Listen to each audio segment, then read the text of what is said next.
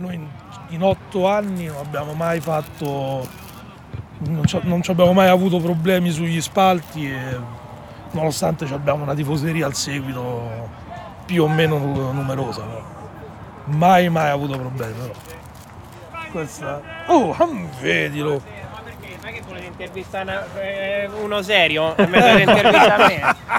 Forse è il giocatore con più gol nella storia dell'Atletico Lorenzo. Beh, è stato il capocannoniere quando siamo saliti in 20, 25 gol? No, so, no, quando eh. siamo mariati te. Eh, quando siamo, saliti, siamo saliti, in prima. Ah, siamo Poi saliti, bravo. L'anno eh, siamo saliti sì. in prima l'anno dopo, però... No, mo fate un articolo, no,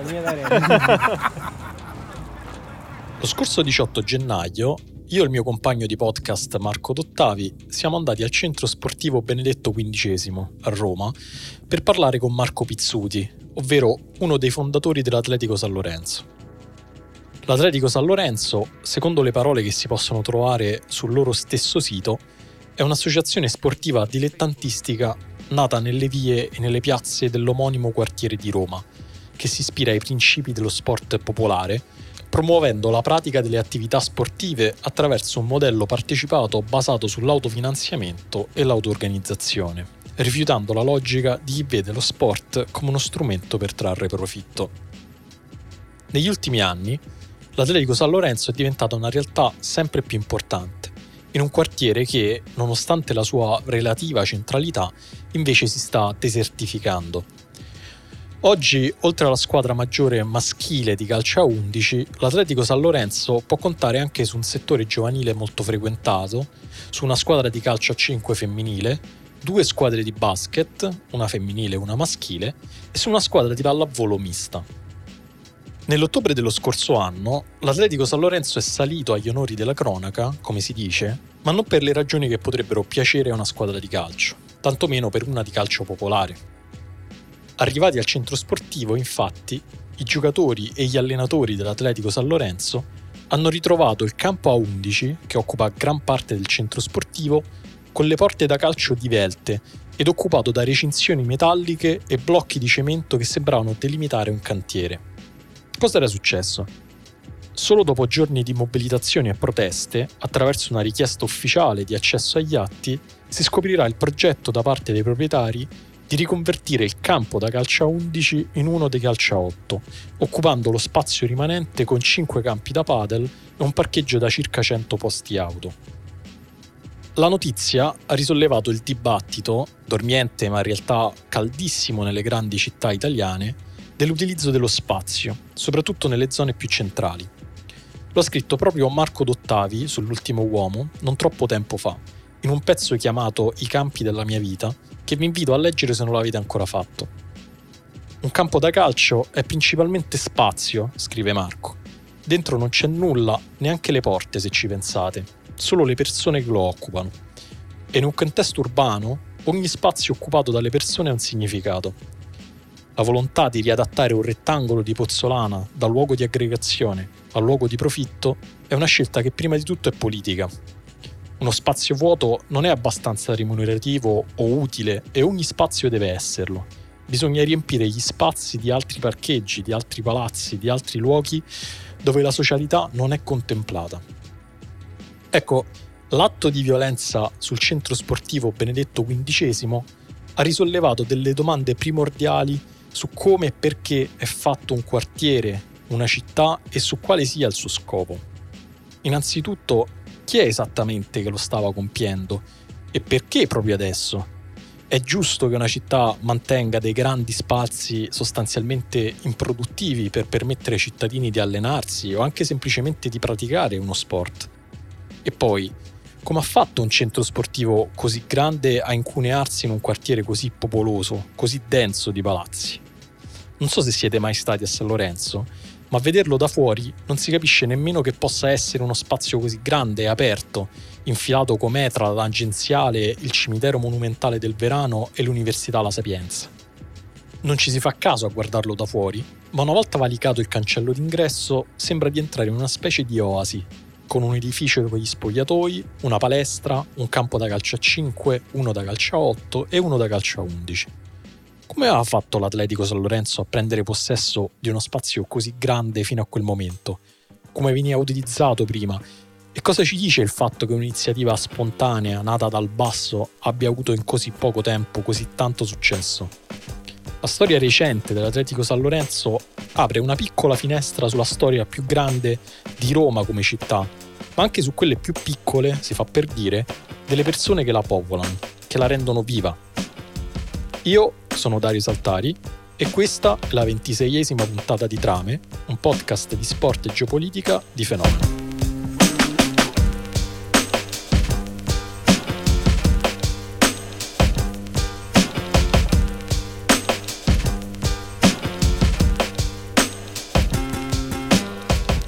Che cos'è quindi l'Atletico San Lorenzo? Come abbiamo detto, è una squadra di calcio popolare, una squadra quindi che cerca di utilizzare lo sport per promuovere ideali di inclusività e lotta alla discriminazione, razziale, sociale e così via, ma anche che cerca di utilizzare la socialità che ne deriva per riappropriarsi di spazi che logiche finanziarie vorrebbero togliere ai cittadini.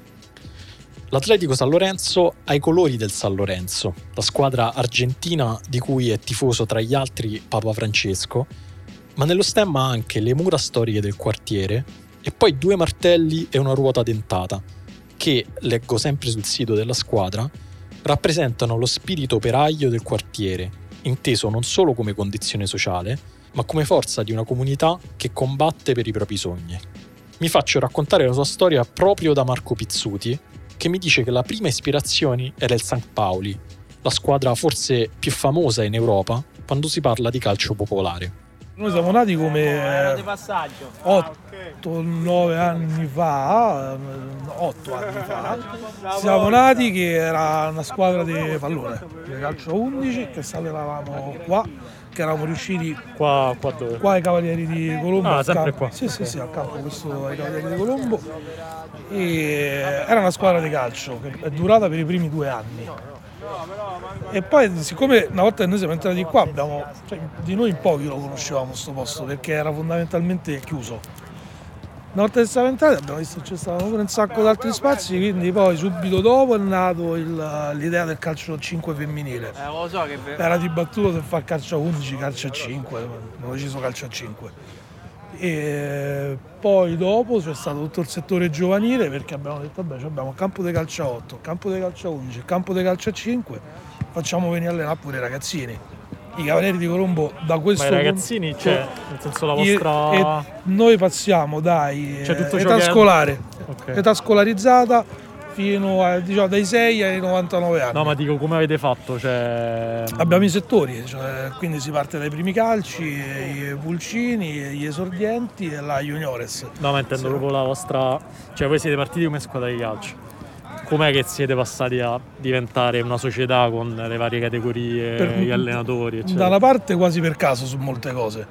Cioè, c'è- c'è un'es- eh, esiste una- un'esigenza, quella di far allenare i ragazzini? Capiamo come si risolve.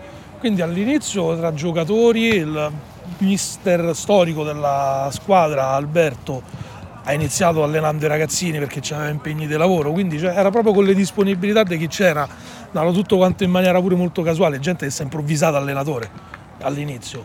E poi dopo col tempo abbiamo pure deciso di strutturarci in maniera, cioè abbiamo dovuto eh, strutturarci in maniera più adeguata, tanto pagando i corsi ai vari allenatori che, che vengono e quindi dandogli un minimo di eh, professionalità. E poi allargando, per cui ad esempio una squadra viene seguita da più mister, di cui uno magari è abilitato e gli altri invece girano attorno e fanno, danno una mano. E con questo si allenano all'incirca 100 ragazzini tra Ma l'idea com'è nata? Cioè, nel senso, com'è che siete passati da essere una- solo una squadra una società così, Così, naturalmente? a un certo punto sono arrivate delle ragazze che hanno visto che si allenavano gli adulti, hanno detto, e i ragazzi hanno detto, vabbè ma qua c'è un campo libero, possiamo fare una squadra? Eh, ho detto, "Dai, organizziamoci e facciamola, non c'è problema. E poi arrivava quello che c'era la ragazzina e diceva, sì vabbè ma qua sarebbe bello il pomeriggio se li facessimo da due calci. Il primo anno c'erano 5-6 ragazzini eh, di età differenti che venivano. Secondo anno, considerando poi che i prezzi sono praticamente pari a zero, noi chiediamo la sottoscrizione della tessera di 50 euro, poi non c'è una retta da pagare.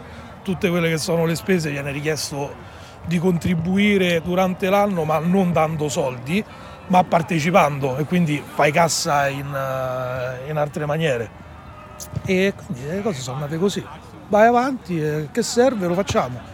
La storia dell'Atletico San Lorenzo è anche una storia di opposizione alla desertificazione di San Lorenzo, un quartiere storico di Roma che nonostante la vicinanza alla prima università della città è sempre più vuoto di luoghi di aggregazione e di occasioni per chi ci vive. Ci siamo un po' rotti i coglioni di un quartiere che sia un posto di merce.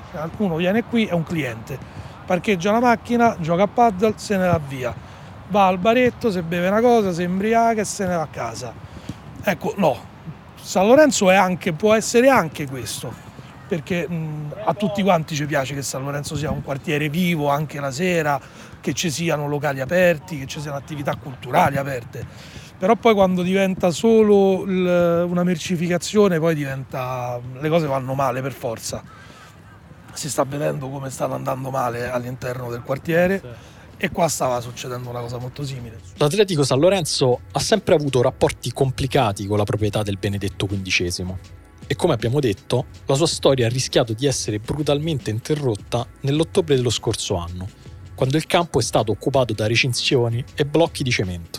I rapporti sono, cioè, sono stati complicati anche se in realtà loro ci hanno dato molto e questo siamo i primi ad ammetterlo perché noi abbiamo l'usufrutto di tutto l'impianto durante gli orari di allenamenti per i ragazzi eh, gratuito, non ci chiedono soldi. Chiedono invece dei soldi per eh, l'attività serale. Noi abbiamo eh, per lungo tempo avuto una diatriba con loro perché noi ritenevamo che loro dovessero concedere in maniera gratuita il campo anche durante le attività serali, magari con un nostro contributo. A un certo punto loro da qui ci hanno impedito di allenarci perché avevano dato la, agli adulti, stop, logicamente. eh, Questo i ragazzi recentemente però, cioè sono le in ultime realtà, vicende queste. in realtà è una cosa un po' più vecchia. La squadra se- cinque anni fa se n'è andata via da qua perché qui avevano deciso che noi non potevamo più allenarci perché gli creavano problemi. Cioè proprio non potete più Non allenarvi. potevamo più allenare la squadra di calcio a 11 maschile, Ok. potevano restare tutte quante le altre attività, il calcio a 5 noi abbiamo sempre utilizzato questo come campo anche per le competizioni e il basket si è sempre allenato qua anche in maniera, cioè forzando loro stessi perché ora il pallone c'è da tre anni mi pare o massimo quattro, il basket c'è da sei, quindi i primi anni il basket se li ha fatti allenandosi sul cemento all'aperto. Quindi a un certo punto ci hanno, eh, noi eravamo andati via da qua, poi con il Covid siamo riusciti a rientrare qui perché loro avevano dato in gestione tutta quanta la struttura dalle 19 in poi a una società eh, terza, la Soccer, che fittava i campi. Ok. Avevano però ricevuto una direttiva di non far allenare il calcio a 11 maschile qui dentro o qualcosa di molto simile perché noi ci rimpallavano da una parte e dall'altra ma il risultato è che noi qui non ci siamo nemmeno potuti allenare. Abbiamo ricominciato ad allenarci durante il Covid perché appunto la soccer si è chiamata fuori, credo che sia fallita, non, non sono informato. Noi siamo arrivati un giorno e c'erano le reti. Tra l'altro i lavori non sono nemmeno mai iniziati, loro avevano un progetto iniziale che prevedeva la costruzione in metà campo, in metà parte del campo di 110 posti auto, la tenere qui nella parte sinistra del campo un campo di calcio a 9 in ultima generazione, mantenere il campo di calcio, questa parte qui, fittabile, e poi costruire eh, una serie di campi da, da paddle chiamando quindi fuori un campo di calcio a 11 con tutte le, le- le conseguenze, perché per noi è fondamentale, ma non per noi come Atletico San Lorenzo, perché poi questa è diventata la battaglia, come quartiere è fondamentale avere un campo di calcio a 11, anche perché qui ad esempio ci viene la scuola, la scuola che cazzo ci fa con 10 campi da paddle? Gli servono posti grossi, modulabili, dove poi si possono fare differenti attività, ma in, in linea di massima avere un posto grande è meglio che avere tanti posti piccoli. Un posto grande ti consente di fare più cose. E Quindi se quindi- poi mettiamo conto che questo campo sparisce domani, cioè per voi come squadra, semplicemente come squadra, non sarebbe un problema. La squadra si è allenata per anni e anni in altri luoghi. Poi certo, per noi è meglio che la squadra si alleni qua, anche perché quando la squadra si allena qua si è creato un, eh, un rapporto tra gli adulti e i ragazzi, per cui capita di vedere, e questo lo dicono quelli del settore giovanile, i mister come i genitori, se un ragazzo incontra un giocatore della prima squadra in giro per San Lorenzo è quasi come se vede Mkhitaryan da qualche parte e dice oddio guarda questo ci fanno quasi la foto insieme. Per loro è un'emozione proprio e, e questo rende pure più forte il progetto dell'Atletico San Lorenzo cioè i ragazzini arrivano qua e sono portati da, fin da subito a voler arrivare a giocare con la prima squadra A questo punto vi starete chiedendo chi è che ha avviato il progetto di riconversione del campo, cioè di chi è la sua proprietà. Ed è qui che la storia diventa ancora più interessante. Perché la proprietà del Benedetto XV è di un'organizzazione religiosa chiamata Cavalieri di Colombo, che detta così sembra il nome di un esercito medievale, ma che in realtà ha una storia più moderna e complessa di quanto non si pensi. Fondati nel 1882 a New Haven, Connecticut, dal prete Michael McGivney, i Cavalieri di Colombo sono nati come società di mutuo soccorso per i lavoratori e per gli immigrati cattolici negli Stati Uniti. Nel tempo però la loro attività si è allargata al punto da diventare una vera e propria forza economica, con molte proprietà in diverse parti del mondo e una delle compagnie assicurative più grandi del mondo, che ha assicurazioni sulla vita per un totale di circa 100 miliardi di dollari. La loro storia a Roma, invece, inizia nell'agosto del 1920, più di cento anni fa, quando Papa Benedetto XV, per l'appunto, chiese il loro aiuto, in un contesto che lo vedeva ancora isolato e in lotta con lo Stato italiano. I Cavalieri di Colombo non se lo fecero ripetere due volte e il 28 agosto di quell'anno arrivarono a Roma con la promessa di costruire diversi impianti sportivi da donare alla città. Uno di questi era proprio il campo Benedetto XV a San Lorenzo, che verrà inaugurato nel 1926. Un altro, inaugurato nel 1923, si chiamava Oratorio di San Pietro e forse lo conoscete perché nel 1964 fu utilizzato per fare spazio all'Aula Paolo VI, o Aula Nervi, che è quella grande sala, vicino proprio a San Pietro, dove il Papa ancora oggi fa le sue udienze più numerose. Questi edifici gettarono le prime basi dell'influenza dei Cavalieri di Colombo sul Vaticano, che grazie alla loro crescente forza economica è viva ancora oggi. Me lo dice anche Carlo Marroni, vaticanista del Sole 24 Ore, che ho interpellato per conoscere i limiti del loro ruolo oggi all'interno della Santa Sede. Il peso in Vaticano ce l'hanno nel dopoguerra, eh, quando, diciamo così, eh, eh, in qualche modo ehm, diciamo, dopo la guerra gli Stati Uniti hanno una forte presa diciamo, nel mondo occidentale, diciamo così, in maniera trasversale, no? dalla politica alla difesa. E quindi in poi i Cavalieri di Colombo seguono questo, questo processo. Uh, diciamo che eh, sicuramente per quanto, ne so, quanto è dato sapere, perché poi sono processi molto lunghi e anche a volte difficili a, a, isolare come singoli fatti, però dobbiamo considerare che la Chiesa um, cattolica uh, negli Stati Uniti ha avuto un forte peso con il pontificato di Giovanni Paolo II. Papa polacco ebbe una forte diciamo così, vicinanza con la Chiesa americana proprio in funzione della, della cortina di ferro, proprio in funzione del, del, dei temi legati alla, all'affrancamento della Polonia progressivo da, nei confronti dell'allora Unione Sovietica. Lì la Chiesa americana fu molto vicina a Wojtyla e ci fu anche in qualche modo una forte sintonia sia per i temi politici, diciamo l'Occidente, eh, l'Occidente cristiano, sia per i temi anche economici, per certi versi. Eh, la Chiesa cattolica ha in qualche modo riconosciuto il capitalismo, un processo lunghissimo proprio in quel periodo. Quindi questo è, è, è diciamo, la Chiesa cattolica americana è, è molto più, come dire, vicina a, quel, a, quell'idea di mondo che non in altre parti del mondo.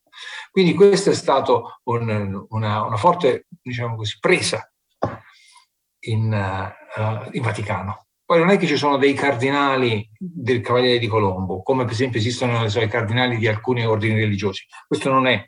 Eh, I Cavalieri di Colombo hanno diciamo, delle loro vicinanze sostanzialmente di, di, di alti eh, esponenti della Chiesa che sono stati per lo più americani, abbiamo detto, e poi eh, sicuramente diciamo, dentro la curia c'è stata una, mm, dire, una forte anche così sintonia legata per esempio alle donazioni dobbiamo considerare che il bilancio del Vaticano non è un bilancio enorme, ma si basa su due o tre eh, temi, due, due, o tre entrate, diciamo così. Una sono i musei vaticani, che in questo momento sono profondamente in crisi per la pandemia, e l'altra sono le donazioni.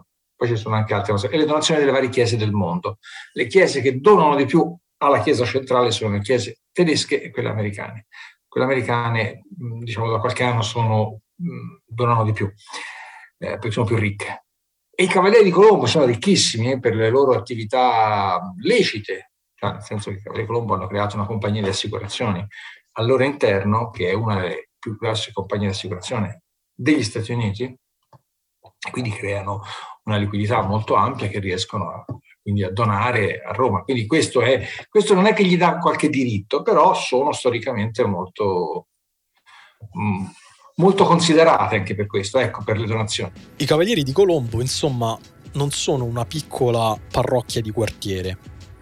Carlo Marroni mi dice che i Cavalieri di Colombo hanno raggiunto l'apice della loro influenza sul Vaticano prima con Giovanni Paolo II, che teneva molto in considerazione le organizzazioni religiose al di fuori della Chiesa, e poi in quel momento delicatissimo per la Chiesa cattolica, che è quello immediatamente precedente alle dimissioni di Benedetto XVI, Papa Ratzinger. Con Benedetto XVI eh, è quel periodo che sono molto forti.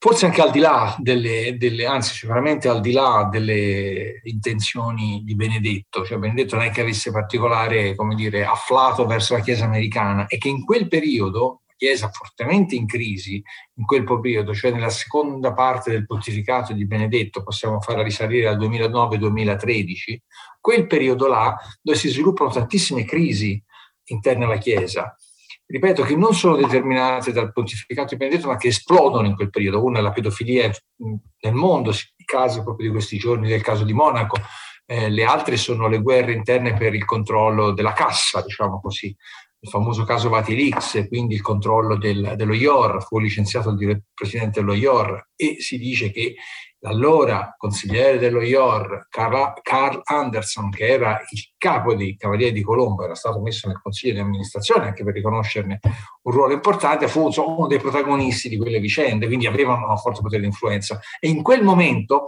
stiamo parlando del 2012, cardinali e monsignori americani presero in qualche modo attraverso varie loro diciamo, propagini dentro la Santa Sede, presero molto potere.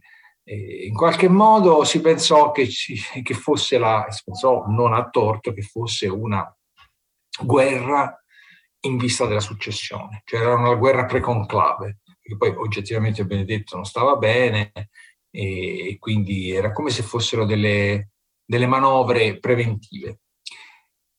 Manovre che Benedetto stroncò con le dimissioni, con la rinuncia, nel senso non aspettare di morire e che tutto questo deflagrasse in una lotta, diciamo, consumata attorno a un letto di morte. Proprio lui si dimise, quindi dal giorno dopo tutto questo in qualche modo collassò. E, e quindi poi si arrivò all'elezione di Francesco attraverso delle dinamiche che non credo sia qui diciamo, il momento di, di affrontare, ma comunque le dinamiche dove tutto questo mondo, il mondo americano, un mondo legato anche un po' a, al grande capitale americano, lecito, e chiediamoci sempre, qui non stiamo parlando di cose di malaffare, ecco in qualche modo era stato, era stato accantonato. E quindi poi sono rimaste tutte queste organizzazioni che, che si muovevano all'epoca, però ah, con, con Francesco sono entrate un po' più sul sfondo. I Cavalieri di Colombo, insomma, non sono una piccola parrocchia di quartiere, ma per quanto grande e affascinante che sia la loro storia, è lecito chiedersi a questo punto cosa c'entri con la storia del campo Benedetto XV, dell'Atletico San Lorenzo e soprattutto del calcio popolare a Roma. Eravamo rimasti, non so se vi ricordate, all'ottobre del 2021, con il campo di calcio a 11 del Benedetto XV occupato dalle recinzioni e con le porte divelte. Quello che segue sono settimane e poi mesi di lotta, una sollevazione che ha coinvolto anche i cittadini di San Lorenzo e poi le istituzioni cittadine e che ha portato il braccio di ferro con i Cavalieri di Colombo fino alla fine dello scorso anno. Proprio alla fine di dicembre del 2021, però, contro ogni pronostico, i Cavalieri di Colombo cedono, abbandonando il progetto di riconversione del campo di calcio a 11 e accettando di costruire i campi di padel in altre zone del centro sportivo. Me lo racconta Lorenzo Bastinelli, dirigente del settore giovanile dell'Atletico San Lorenzo, che ha portato avanti le trattative con i Cavalieri di Colombo in prima persona. Hanno redatto, diciamo, un paio, un documento in cui sono elencati gli impegni eh, che l'Atletico San Lorenzo avrebbe dovuto eh, rispettare eh, all'interno del centro sportivo e nello stesso tempo gli impegni che i Cavalieri di Colombo eh, promettevano, promettono di, eh, di rispettare, di adempiere eh, nei confronti dei campi da calcio. E alla fine, insomma, questi impegni sono il fatto eh, di non toccare il campo a, di calcio a 7, il campo di calcio a 5 e soprattutto il campo di calcio a 11, di ripristinare, e questo è stato fatto nel giro di, eh, durante, diciamo, durante il periodo in, della pausa invernale, insomma i primi di gennaio, di ripristinare le porte di calcio a 11 che invece erano state divelte ad ottobre. E, e mh, addirittura ci hanno detto che sistemeranno il campo di calcio a 11, c'è scritto nei loro impegni che sistemeranno il campo di calcio a 11 per la prossima stagione. Naturalmente non realizzeranno un campo in sintetico, lo manterranno sempre in terra, però lo cureranno e lo cureranno di più, chiederanno l'omologazione alla FIGC e permetteranno alle nostre under di eh, eh, permetteranno alle nostre, alle nostre under di giocare il campionato. Questa è una cosa che effettivamente è un grande traguardo per noi che, non, che, che neanche pensavamo di ottenere perché era una nostra richiesta da anni e anni, ma su questo erano sempre stati un muro invalicabile. Cos'è che alla fine ha fatto cedere quindi i Cavalieri di Colombo? Ci sono tante risposte a questa domanda. La prima è che, essendo un'organizzazione che non ama particolarmente il clamore, probabilmente si sia spaventata di fronte alla mobilitazione dell'Atletico San Lorenzo. E quindi che abbia preferito rinunciare a una parte del suo progetto, che comunque avrebbe avuto un peso molto piccolo per le sue casse molto ricche. La goccia che ha fatto traboccare il vaso, facendo pendere l'ago della bilancia definitivamente dalla parte dell'Atletico San Lorenzo, probabilmente però è stata un'altra, e se siete stati sufficientemente svelti a unire i puntini, forse avrete già capito cos'è.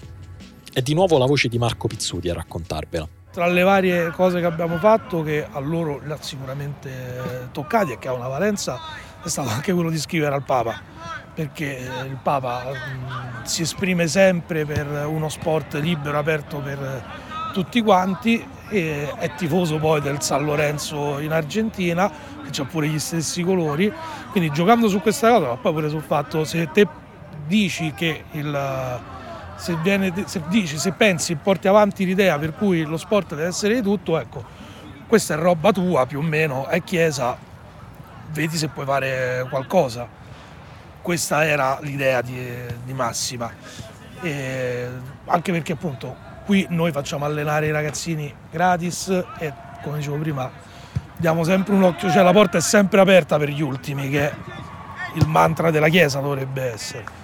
Però non c'è una comunicazione loro ufficiale. Noi abbiamo inviato a loro una lettera, al Papa una lettera e abbiamo ricevuto una risposta da parte della, della, della, del Vaticano. Una risposta dove loro ci dicevano che sostenevano eh, nostro, la, la nostra attività e che avrebbero mosso i canali che ritenevano più opportuni Cosa hanno fatto non, non lo so, ma probabile che sia stata una delle cose che un pochino a loro li abbia... Ecco, si potrebbero fare molte riflessioni sul fatto che nella capitale di questo paese ci sia ancora bisogno dell'intervento del Papa per praticare uno sport, per avere delle infrastrutture all'altezza, per evitare di fare decine di chilometri in macchina per allenarsi. Certo, questo dipende anche dalla storia di Roma, che è una storia unica, come sappiamo, ma ci si potrebbe chiedere anche cosa fa lo Stato nel frattempo, in un paese in cui non appena la nazionale di calcio perde una partita, ci si torna ad interrogare sulla formazione dei giocatori, ma poi non si fa letteralmente nulla per adibire degli spazi affinché questo avvenga. Nel frattempo, sempre più campi da calcio a Roma vengono riconvertiti in campi da calcetto da affittare o in campi da padel e la pratica libera di questo sport è sempre più difficile. Io stesso ogni settimana gioco a calciotto in un centro sportivo che è a sua volta un ex campo di calcio a 11 riconvertito e se cerco le sue vecchie foto su internet fa impressione notare come una volta spuntasse come una piazza aperta nel bel mezzo dei palazzi.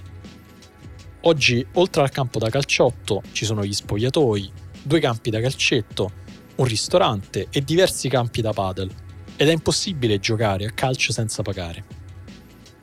Di calcio a Roma rimangono sempre meno strutture e sempre più ricordi, e per adesso ci dobbiamo far bastare questi.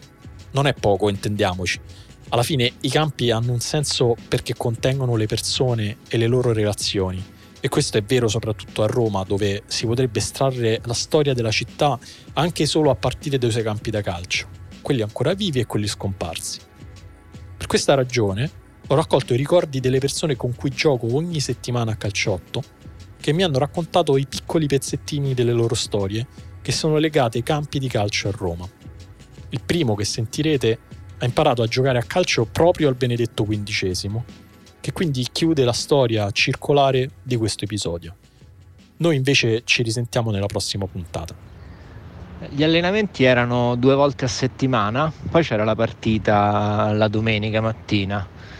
E mi pare fossero il martedì e il venerdì, non, non mi ricordo adesso. E arrivavamo al campo, il custode si chiamava Otello. Scendevamo negli spogliatoi e dovevamo dimostrare al mister di aver pulito gli scarpini con uh, il grasso di foca e poi potevamo andare uh, a iniziare gli allenamenti. E chiaramente si iniziava con uh, i giri di campo e chi arrivava in ritardo doveva fare il doppio dei giri di chi era arrivato puntuale.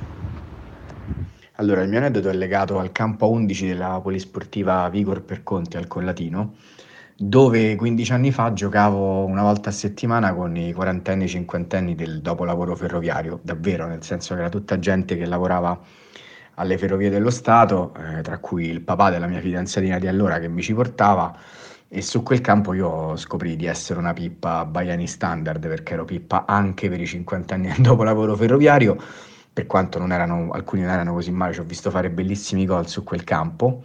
Ma la cosa buffa è praticamente il senso di straniamento quando io arrivavo con, con questi boomer ante litteram con i borsoni delle Ferrovie dello Stato e Trenitalia e a fianco c'erano quelli che si allenavano con la maglia del Barcellona perché se non ricordo male i colori della Vigor per Conti mi pare la maglia sia simile a quella del Barcellona quindi... allora il primo campo dove ho giocato a calcio è credo si chiami ancora Campo Lanciani a via Caraci a Roma, zona Monti Tiburtini. E mm, ricordo ancora eh, che quando avevo 5 anni ho rotto le scatole a mia madre per iscrivermi in una squadra, sono andato in questa squadra e ricordo ancora quando appunto ho guardato il primo allenamento da, da dietro la rete con mia madre che mi chiedeva se pensavo di poter fare le cose che facevano quei bambini che avevano un anno in più di me. E il campo, dietro al campo c'è un palazzo gigantesco della motorizzazione civile che insomma è chiaramente ancora là. E, mm, e quindi ci ho giocato da molto piccolo. Poi ci sono tornato poi ho cambiato squadra insomma ai tempi del liceo ci sono tornato perché uh, la squadra nemica della mia squadra che era la Boreale era la mia squadra la squadra nemica era la Leonina giocava in quel campo e quindi sulla tribuna sotto il palazzo della motorizzazione ricordo che abbiamo esultato ferocemente dopo un derby vinto con gol all'ultimo momento e ricordo un compagno che tirato, si è calato i pantaloncini mostrando il sedere ai genitori della squadra avversaria e ci sono tornato poi un'ultima volta a più di 30 anni eh, quando per un anno ho eh, giocato con una squadra che si chiama Liberi Nantes, che è una squadra di rifugiati politici che, che, che, come dire, è fondata per far giocare rifugiati politici richiedenti asilo perché il diritto allo sport è un diritto universale dell'uomo e, um, e quindi un, un, giorno giocammo una partita lì e, e, per me è stato un po' come chiudere la storia in quella partita di terza categoria eh, con dei compagni appunto che, che venivano da tutte le parti del mondo. Ci tengo a menzionare due campi il primo è il campo Gerini su via del Quadraro, a cui sono molto legato perché è dove ho iniziato a giocare da piccolissimo. E siccome si trova vicino a casa di mia nonna, ultimamente ci sono tornato dopo 25 anni ed è stato bellissimo perché è rimasto uguale, soprattutto la bacheca delle convocazioni che mi metteva un'ansia, vabbè. L'altro invece è il campo del Cinecittà Bettini, che invece oggi è molto diverso da allora, a cominciare da, dal campo in erba sintetica, che al tempo noi ci sognavamo, e oltre alle risate con i miei compagni di squadra e la vera e propria legge della giungla che vigeva negli spogliatoi e che comunque mi è tornata utile nella vita, mi ricordo due cose. Il cartellino di Alessandro Nesta appeso al muro tipo Santino nell'ufficio della presidenza, dove invece io e gli altri insomma venivamo convocati dopo aver fatto qualche casino, e, e poi l'inno ufficiale eh, che veniva mandato prima delle partite di campionato mentre entravamo in campo. Mi ricordo il primo verso che diceva Cinecittà è la squadra degli anni 90 ed era una cosa incredibile perché succedeva solo lì. Tra l'altro di questo inno io scrissi da qualche parte ehm, il compositore Walter Rodi in qualche modo lesse questo articolo che parlava di tutt'altro in realtà e mi contattò per email mandandomi il file mp3 ed è stato un giorno molto bello.